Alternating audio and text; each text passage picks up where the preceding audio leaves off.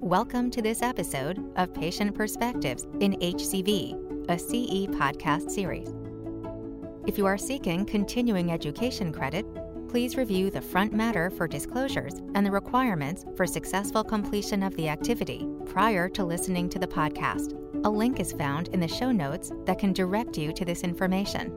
After listening to the podcast, please go to practicepointcme.com to complete the post test and evaluation to receive continuing education credit.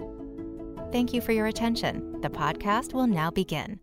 I'm Dr. Tony Martinez from the University of Buffalo and Erie County Medical Center, and I'm here with my patient of many years, Lindsay, who's been discussing uh, her life experience with hepatitis C. And in this third episode, we're going to focus, uh, Lindsay, on your thoughts around treatment. So you've taken us through the journey of how it all began, how the addiction began, and how the Hep C was acquired. You've been diagnosed. Mm-hmm. Uh, we kind of went through some of the the journey around the diagnosis, and you didn't start treatment right away. It took some time, right? right. Uh, you were told you had to be sober and abstinent for six months, and and that was a barrier, and you continued to use for a while. Uh, and then around 2018, you linked up with us here in La Bodega and uh, for the initial visit. Right. And what were your concerns about before we talk about actually going through treatment? What were your concerns about treatment in general? What did you know? Did you know it was curable? Um, I did know it was curable, um, but my biggest concern was, am I going to be able to you know partake in treatment and not be sick yeah um, because you know i had talked to a lot of people that had went through treatment um, you know not even necessarily around that time but in the past and they told me about their experiences and how they were sick with you know certain medications and how they weren't able to go to work um, or they had to leave work because they were were getting sick from the medicine that they were prescribed um, so I was a little nervous about that. Um, I was still going through some things um, personally, as far as, you know, I was clean, I was abstinent from drugs, um, but I also decided to get off of MAT um, as far as the certain medication I was taking um, because I didn't want to be physically addicted to anything. Yeah. Um, I did change to a different MAT that was non addictive. Um, and I started to go to self help meetings.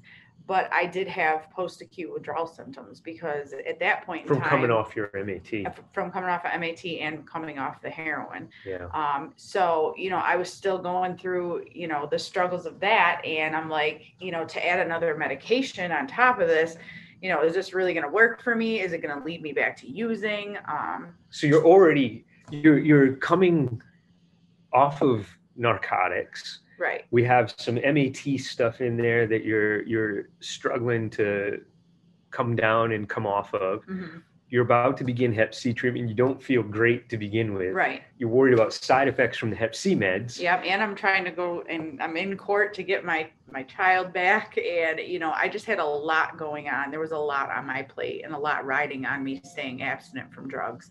Um, so it was just a very um, hard stressful time it was yeah. honestly the hardest thing i've ever had to go through in my entire life so and the side effect piece of it. The, the two things that we hear the most from patients around treatment, probably three things. One, there's still a lot of patients that don't know it's curable. Mm-hmm. They don't know that the cure rate's now like 98%. Right. The second thing is what you just mentioned. There's a fear of side effects. Mm-hmm. Uh, a lot of patients aren't aware that in, you know, there's no more interferon based therapy. There's no more needles or shots, that right. it's just oral based regimens that are much more tolerated did you know anybody in your life who went through hep c treatment in the old days with yes. interferon yes and that was where my that was where my concerns came from because i didn't know about the new medications yeah um, and that's something that we hear a lot it's almost like this post interferon sort of ptsd that a lot right. of patients have that even if you never went through that treatment you knew someone and saw someone who did right and the, the other big concern that we hear from patients is that there's potentially an interaction with their mat because we know some of the older regimens, like the interferon uh, based regimens in the old days, could potentially lower uh, your your concentrations of the MAT meds, which mm-hmm. is no longer the case, but it's still this sort of uh, not myth because it, it was accurate, but it's still out there mm-hmm. among patients that they're still concerned with it. Right. Did you ever hear anything surrounding a liver biopsy? Um, I somebody that I talked to that was older, you know, that was in they had got Hep C from a tattoo. Um, and they got treated, and I want to say it was like the 90s. Um, so I I knew that it wasn't the same, but I just didn't know what the difference was going to be. You know, I just know that there is side effects of medications. So um, I knew that at the time, you know, my liver enzymes weren't high, but they weren't what they were supposed to be.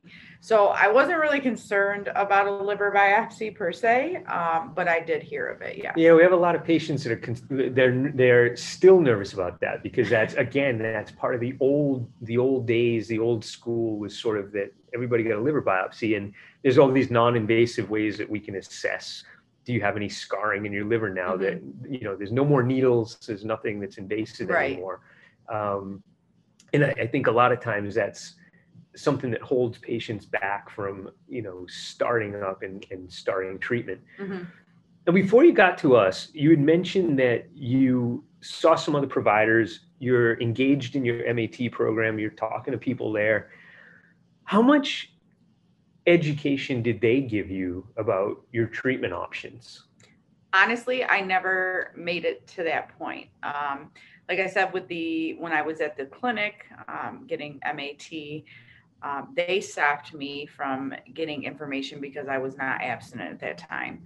Um, when I decided to go into treatment again in 2018 of March, um, I was in rehab and, you know, they did the test which I already knew I had it, and it came back that I had it, and they said that you know I could get treatment, and I was going to link with a provider that they link patients with um, when I got out, and it was funny because my mom took me. Um, I I had went to a sober living house, and my mom came to get me to take me to the appointment, and when we got there, the doctor wasn't there and so we had to reschedule the appointment. And after that, I ended up relapsing and started using again for about four and a half more months before I got into another facility.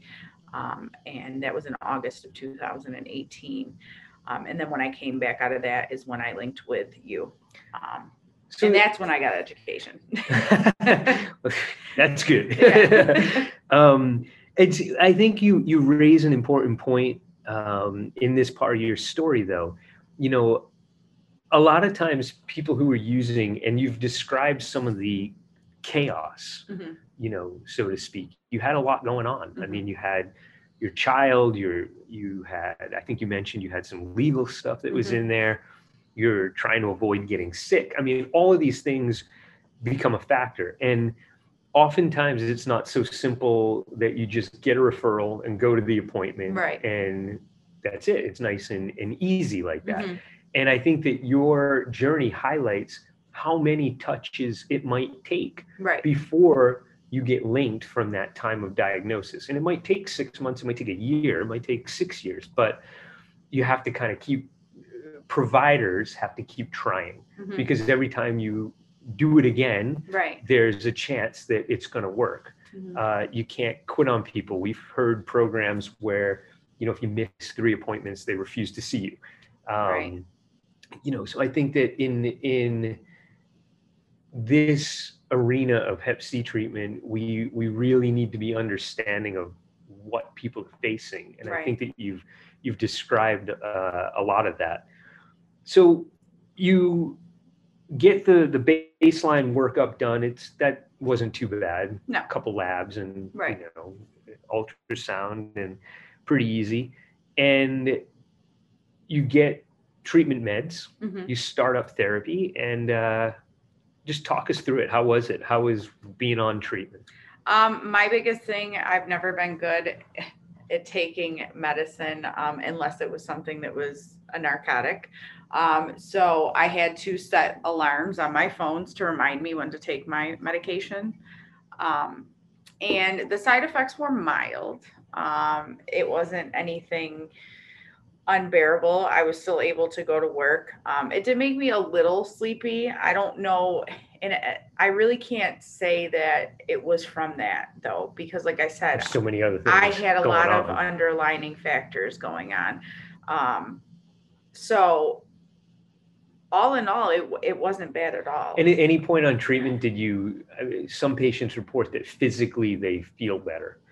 Yeah, I mean, I, like I said, I was, I had post acute withdrawal symptoms from coming off of the MAT. Yeah, so you're still sick anyway. Right. Um, and so I just tried to, you know, put things in my life to occupy my time so that I didn't think about it. Um, so in the beginning of my treatment, but I did start to feel better. So I don't know if it was necessarily from the treatment or if it was just from getting farther away from, you know, the, the drugs. drugs. Yeah. So, um, but as far as like side effects or um,